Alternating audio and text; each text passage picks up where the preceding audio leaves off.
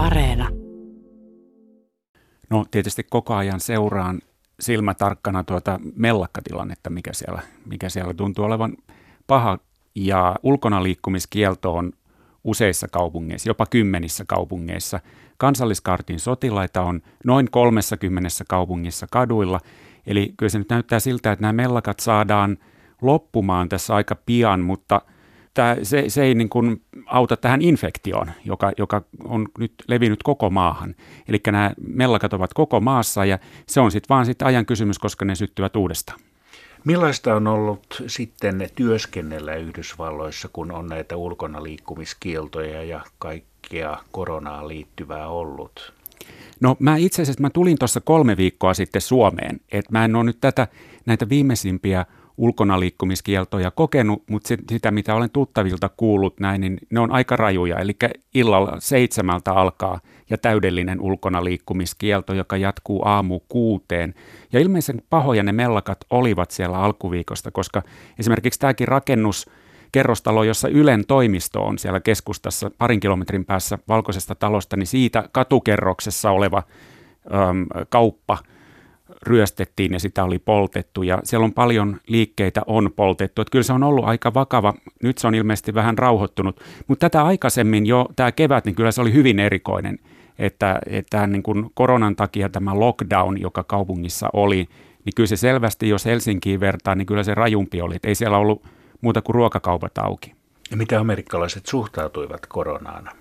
No yllättävän, siis mä olin niin kuin yllättynyt siitä, miten kaiken kaikkiaan niin kuin, äh, ihmiset, miten hyvin ihmiset on totelleet näitä määräyksiä. Ja todella mielestäni paremmin kuin katsoo kuin Suomessa, niin pitäneet turvavälejä, maskit oli käytössä joka paikassa. Kauppoihin ei, ole, ei ollut asiaa sisälle ilman maskeja. Että kyllä se kyllä niin kuin hyvin on toteltu ja vielä kun ottaa huomioon sen, että miten kovasti korona on Yhdysvaltoja koetellut, että se on ollut tosi raju se taloudellinen isku, joka siitä tuli. Että siellä mentiin helmikuun 3,5 prosentin työttömyydestä, joka oli lähes ennätysalhainen, niin lähe, likimain ennätyskorkean, lähes 20 prosentin työttömyyteen kahdessa kuukaudessa. 40 miljoonaa työtöntä ja monilla ihmisillä on nyt jo todellinen hätä siellä. Eli palvelusektorilla aika paljon Yhdysvalloissa ihmisiä töissä.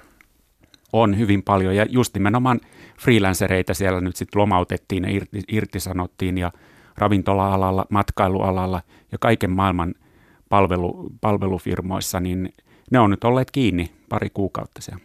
Oliko sinulla hankaluuksia työskennellä, kun koronakurimus alkoi?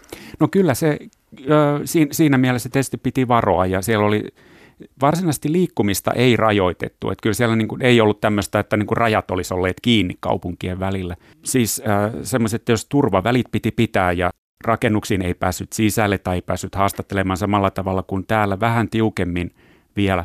Kaiken kaikkiaan niin Yhdysvalloissa uutismedia on niin sanottu essential business, eli se kuuluu näin, että, että median työskentelyä ei ole rajoitettu, että kunhan vaan toimii sääntöjen mukaan. Eikä presidenttikään ole puuttunut käytännössä. Ei ole puuttunut tähän asiaan.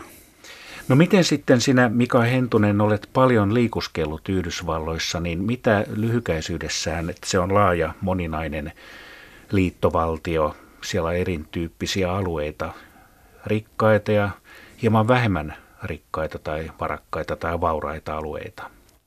No kyllä näin on ja mä olin ensimmäisen kerran Yhdysvalloissa 2001-2007 ja sitten oli kymmenen vuotta väliä, eli 2017 lähtien on ollut nyt tämä toinen – komennus siellä, niin se mikä oli, muistan ensimmäisiä havaintoja, kun lähti matkustaan uudestaan, niin se, että miten nämä alueelliset erot on kärjistyneet Yhdysvalloissa. Eli tietyt alueet, jotka on, joissa on buumi, jotka on näitä IT-alueita esimerkiksi länsirannikolla, Kaliforniassa, Oregonissa, itärannikolla useat paikat, ja sitten nämä jälkeen jääneet joissa itse asiassa Trump voitti 2016 vaaleissa, koska hän lupasi valkoiselle työväenluokalle työpaikkoja ja niin poispäin. Esimerkiksi Oklahoma on tämmöinen selkeästi jälkeen jäänyt paikka. Se on oikea tällainen Amerikan takapajula. Kyllä se siltä vaikuttaa, että siellä on kaikki mahdolliset ongelmat oikeastaan. Siellä on sosiaaliset ongelmat, siellä on opiaattiongelmat, huumeongelmat, mutta sitten myös erittäin vakavat ympäristöongelmat. Esimerkiksi siellä on Tar Creekin kaivosalue, hylätty kaivosalue, jolla kävin tekemässä juttuja, joka on tämmöinen 104 kilometrin kokoinen, täysin tuhottu alue. Ja se ympäristö on täysin tuhottu ja siellä on jopa 300 metriä korkeita kaivosjätetuntureita, tämmöisiä korkeita kasoja, valtavat määrät, johon sitä on kaivos, kaivo, vanhoista, vanhasta lyijykaivoksesta jätettä pumpattu autiokaupunkeja, koska siellä alkoi olla maanvajoamia ja näin poispäin. Ja, ja, ja Tar Creek joki on täysin saastunut. No sitten siellä on muutakin paljon ympäristöongelmia ja työpaikkoja ei ole tullut. Tämmöisiä vastaavia paikkoja on, Alabama on köyhtynyt entisestään, Länsi-Virginia, jonne Trump lupasi hiilikaivostyöpaikkoja esimerkiksi, niitä nyt ei ole tullut. Ja vastaavia on tuolla siellä Amerikan sydänmailla on useampiakin. Miltä maan näkymät nyt näyttävät, kun presidentin vaalikin, vaalitkin koittavat? Hyvin sekavilta sanoisin, että kyllä on entisestään tämä kahtiajako, poliittinen kahtiajako on kärjistynyt koko ajan lisää Trumpin aikana. Ja se on aika vaarallinen kyllä.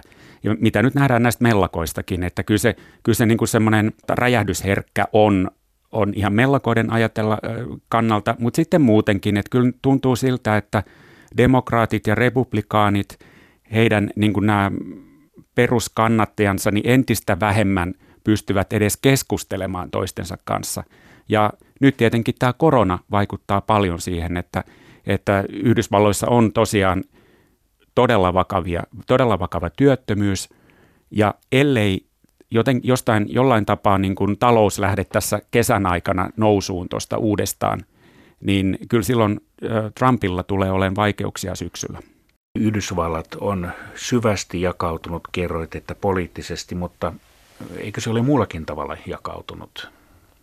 Kyllä no on, on todellakin.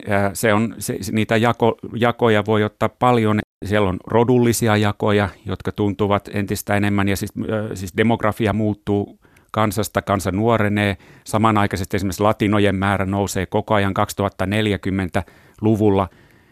Arvella, tai arvioidaan, että espanjankielisiä on jo enemmän kuin englanninkielisiä. Mutta sitten nämä alueelliset erot on, siis taloudelliset alueelliset erot, niin ne on kyllä huomattavia. Että kyllä, kyllä monella tapaa länsirannikko esimerkiksi, jolla menee hyvin, menee lujaa, niin on, on lähtenyt monessa suhteessa omille teilleen. Ja tavallaan elää niin kuin, tekee kaiken mitä voi itse liittovaltiosta välittämättä. Ja tämmöisiä niin kuin menestystarinoita siellä on ja sitten näitä kehitysalueita. Milloin menet seuraavan kerran maahan? No yritän tässä muutaman viikon päästä tämän kuun lopussa olisi tarkoitus lähteä, mutta se nyt on täysin auki vielä. Se riippuu noista matkustusrajoituksista, jotka on vielä päällä. Tällä hetkellä Schengen-maista, niin kuin Suomesta, niin ei pysty matkustaa Yhdysvaltoihin. Mitä odotat seuraavaksi, kun palaat sinne? No siinä on sitten, sitten alkaa tämä loppurutistus, eli tämän vuoden loppuun asti semmoinen puolen vuoden non-stop työrupeama. Eli sitten aletaan pikkuhiljaa näihin hyvin eriskummallisiin vaaleihin valmistautua. Ne on eri, eriskummalliset siitä, että kampanjointi käydään netissä – puoluekokoukset, joista ei ole varmuutta, pidetäänkö ne, niin ne, ne, niiden pitäisi olla elokuussa ja niiden pitäisi olla ensimmäiset massatapahtumat, mutta voi olla, että nekin siirtyy nettiin. Eli se on monella tapaa hyvin erilainen, erilainen vaali kuin koskaan aikaisemmin.